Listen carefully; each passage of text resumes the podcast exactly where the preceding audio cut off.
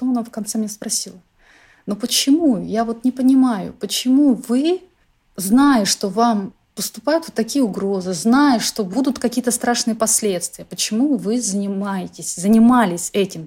Хочу ей ответить, и меня вот такой ком в горле, и я начинаю просто реветь. Я начинаю рыдать, плакать, и я говорю ей, ну вы понимаете, это же моя земля, это же наша земля. Этот разговор с сотрудницей миграционной службы Швеции, бывшей учительницей из Кемеровской области Яни Танагашевой, до сих пор вспоминать непросто. Э, даже сейчас вот у меня э, ком в горле, потому что это, ну вот, это больно, конечно. Несколько лет назад Яна начала бороться за родовой дом в тайге. Дом построил ее дед, и в нем десятилетиями жила ее семья – до тех пор, пока в поселке не начали добывать уголь. Так коренных жителей стали выживать с их собственной территории. Ежедневные многочисленные взрывы сотрясали дома, то есть э, там фундамент у людей рушился, стекла вылетали. Привет, это Даша Полыгаева и подкаст «Не перебивай». Следующие несколько выпусков мы делаем вместе с Комитетом гражданское содействие, помогающим беженцам и мигрантам в Москве, и фондом Генриха Бёля. Мы будем рассказывать о людях, которые оказались один на один с непреодолимой проблемой. Одни приняли вызов, другие были вынуждены бежать, а третьи сами начали перестраивать систему. Не перебивай.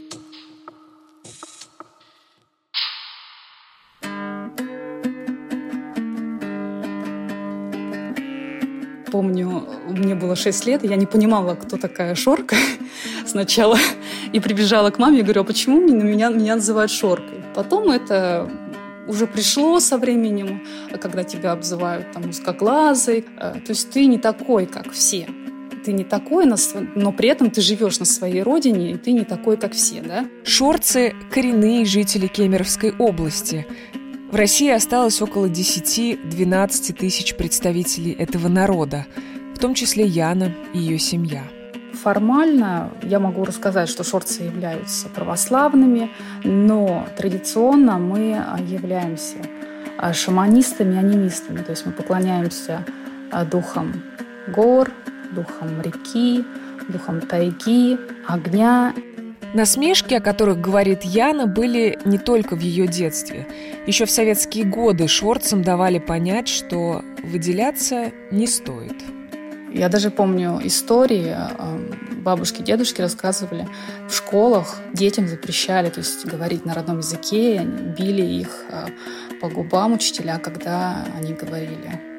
Помню, как бабушка ехала в автобусе и разговаривала с одной женщиной на Шорском, и, соответственно, люди то смеялись и говорили, что вы там говорите на своем там бубните, да. Насмешки и отношения людей вокруг к шорскому языку все-таки сделали свое дело. Родители не учили Яну Шорскому, хотя между собой общались именно на нем, а других возможностей выучить язык не было. В школьный курс его не включали.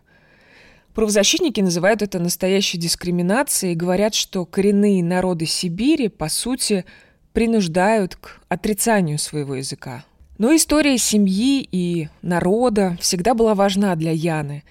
И она, например, выучилась игре на варгане. Этот инструмент — это часть музыкальной культуры шорцев.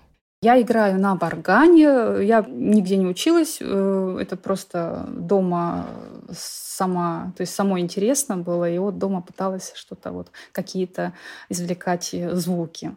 У шорцев этот инструмент называется тебер комус. Да, вот такой вот инструмент, вот этот последний, который якутский. Вот такие вот звуки я могу, конечно, попробовать записать.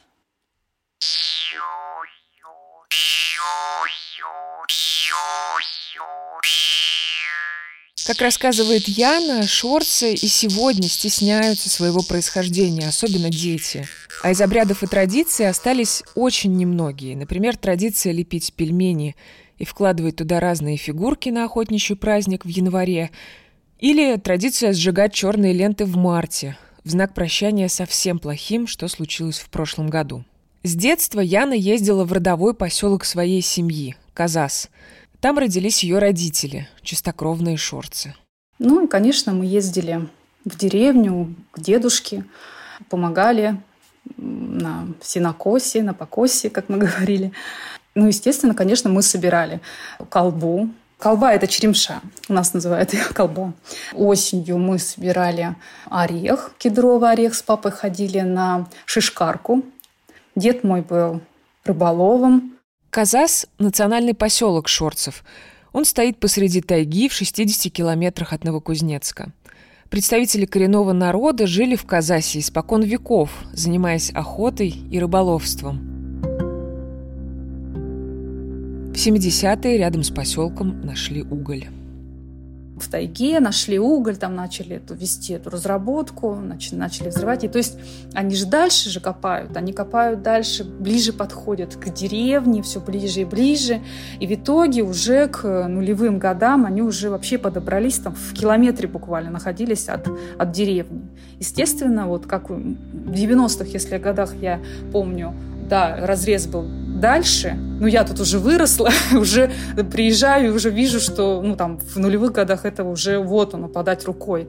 И эти взрывы, например, вот так прям трясет, ну, реально землетрясение. Трясет так, что, правда, вот там все могло рушиться, ну, страшно, да. И причем не раз на дню там, да, вот эти взрывы. И вот это, эти взрывы, это же все открытым путем. То есть это все, вот это облако пыли, угольной пыли, все это оседало на э, на вот э, огородах. Жить в поселке стало невыносимо, и угольная компания начала вынуждать людей продавать свои дома. Цены занижали, а компенсации за переселение не предлагали. От угольных разработок страдают коренные жители разных частей Южной Сибири. Шорцы, хакасы, телеуты веками жили на этих землях, но как только там находили уголь, людей начинали вытеснять. И даже в семье Яны этот сценарий повторялся дважды. Семью ее свекра в советские годы выгнали из соседнего с Казасом поселка, начав там угольные разработки. Не сохранили даже кладбище. В Казасе большинству жителей пришлось пойти на сделку с угольщиками, и в итоге несколько десятков человек разъехались по ближайшим городам. Пять семей уезжать отказались. Мой отец, он, он стоит на своем, то есть он не, вообще не хочет продавать свой дом. Он не дома, а вот вообще вот эту землю. Он не хочет продавать, потому что это его родная деревня. Здесь он вырос. Это, ну, то есть это бесценно. Твоя земля, она ей нет цены. Для шорцев расселение в разные части Кемеровской области было болезненным еще и потому, что именно таким образом представители этого народа ассимилируются и теряют свои культурные традиции. Так, в XIX веке после депортации из юго-восточных штатов погибла большая часть коренного населения Америки – индейцы. Сегодня право на земли, которые традиционно занимали коренные народы, регулирует соответствующая декларация ООН. По закону Шорский поселок должны были признать местом проживания коренного малочисленного народа, а угольные разработки запретить. Но власти Кемеровской области не придали землям шорцев такого статуса.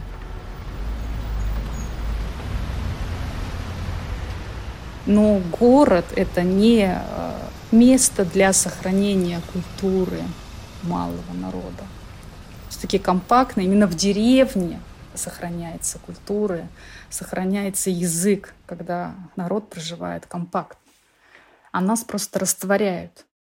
Семья Яны и жители еще четырех домов растворяться отказались и начали борьбу с властями и угольной компанией. Они писали петиции и заявления, говорили в СМИ о своих правах, ситуации в поселке и положении шорцев, и даже выступали в ООН.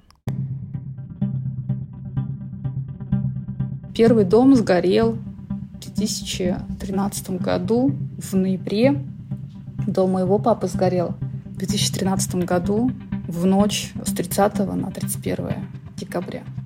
Это было, конечно, страшное, страшное ощущение тогда, потому что мы на тот момент поехали сразу в деревню. Потом мы на следующий день находились в полиции.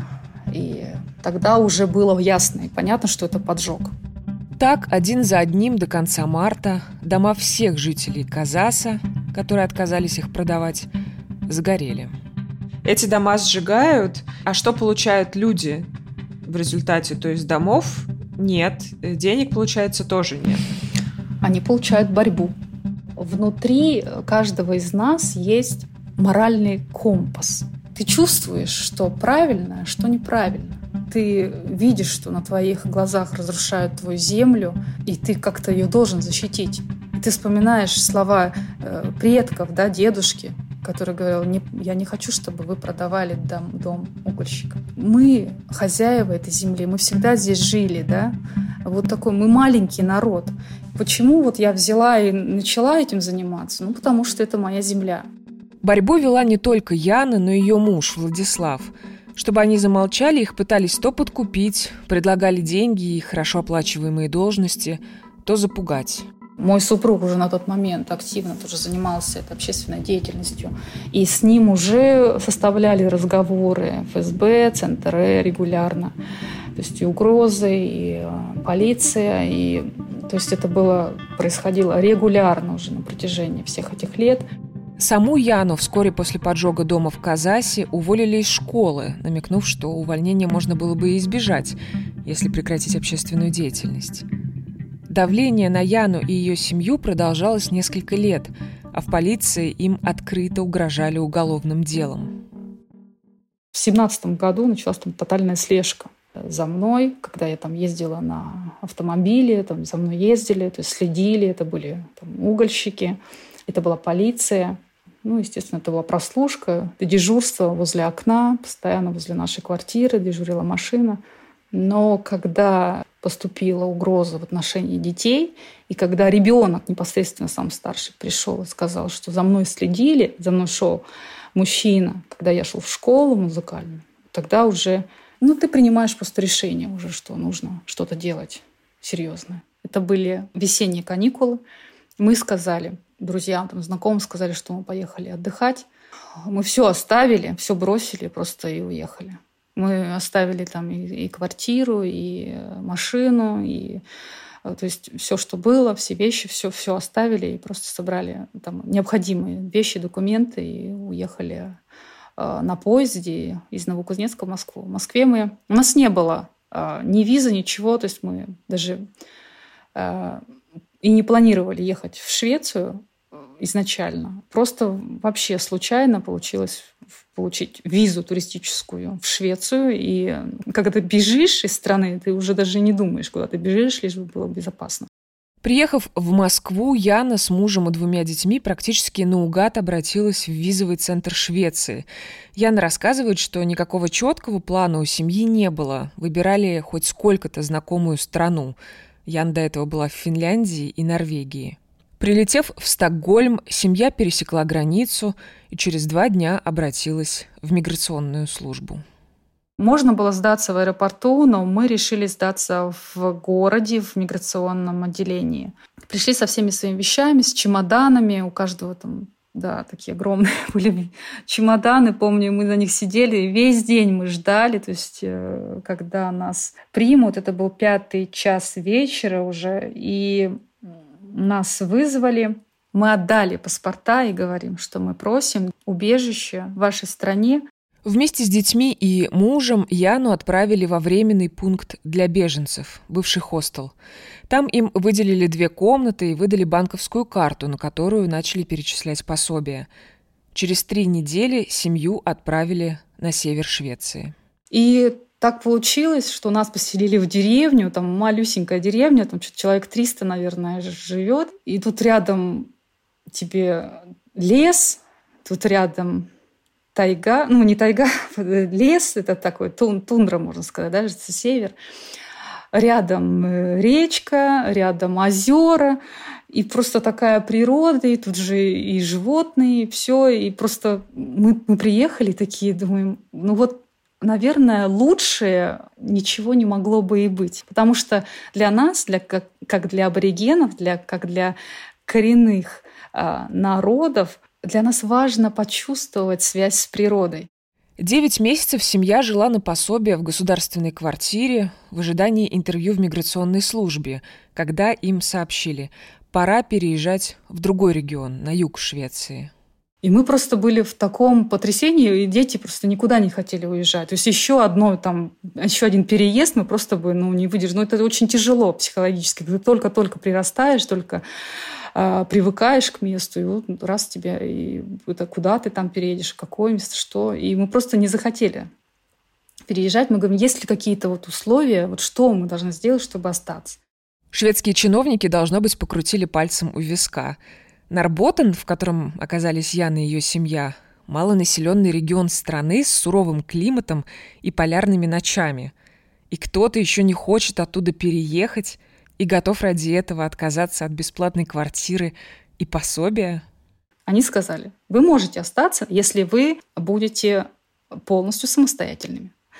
И, в общем, стояла перед выбором и сказала супругу, вот завтра я пойду искать работу. Если я найду, значит, нам суждено остаться. Если я не найду, то мы переезжаем. Я пошла и сразу же, сразу же нашла работу. Яну взяли на работу в дом престарелых. Помогло то, что она знала английский и начала учить шведский.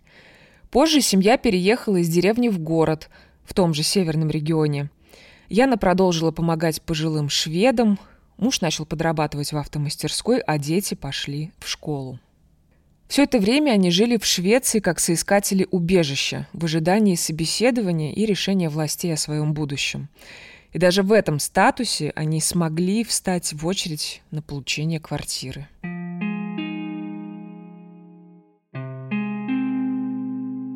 нам позвонили, что было странно, нам позвонили, я как-то по-другому себе представляла принятие решения, нам позвонили уже во второй половине дня, когда здесь очень странно, когда звонят во второй половине какой-то незнакомый номер и поднимают трубку и говорят, это Яна, ее семья, я говорю, ну да, ну вот мы звоним из миграционной службы и хотим вас э, поздравить с получением статуса. Вы получаете, здесь говорят, упихольствельство.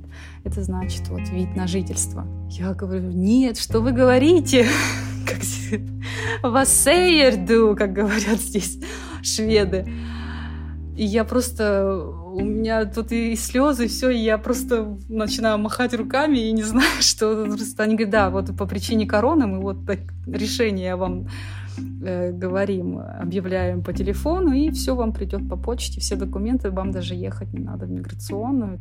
Кажется, что новая жизнь Яны и ее семьи в благополучной Швеции складывается отлично.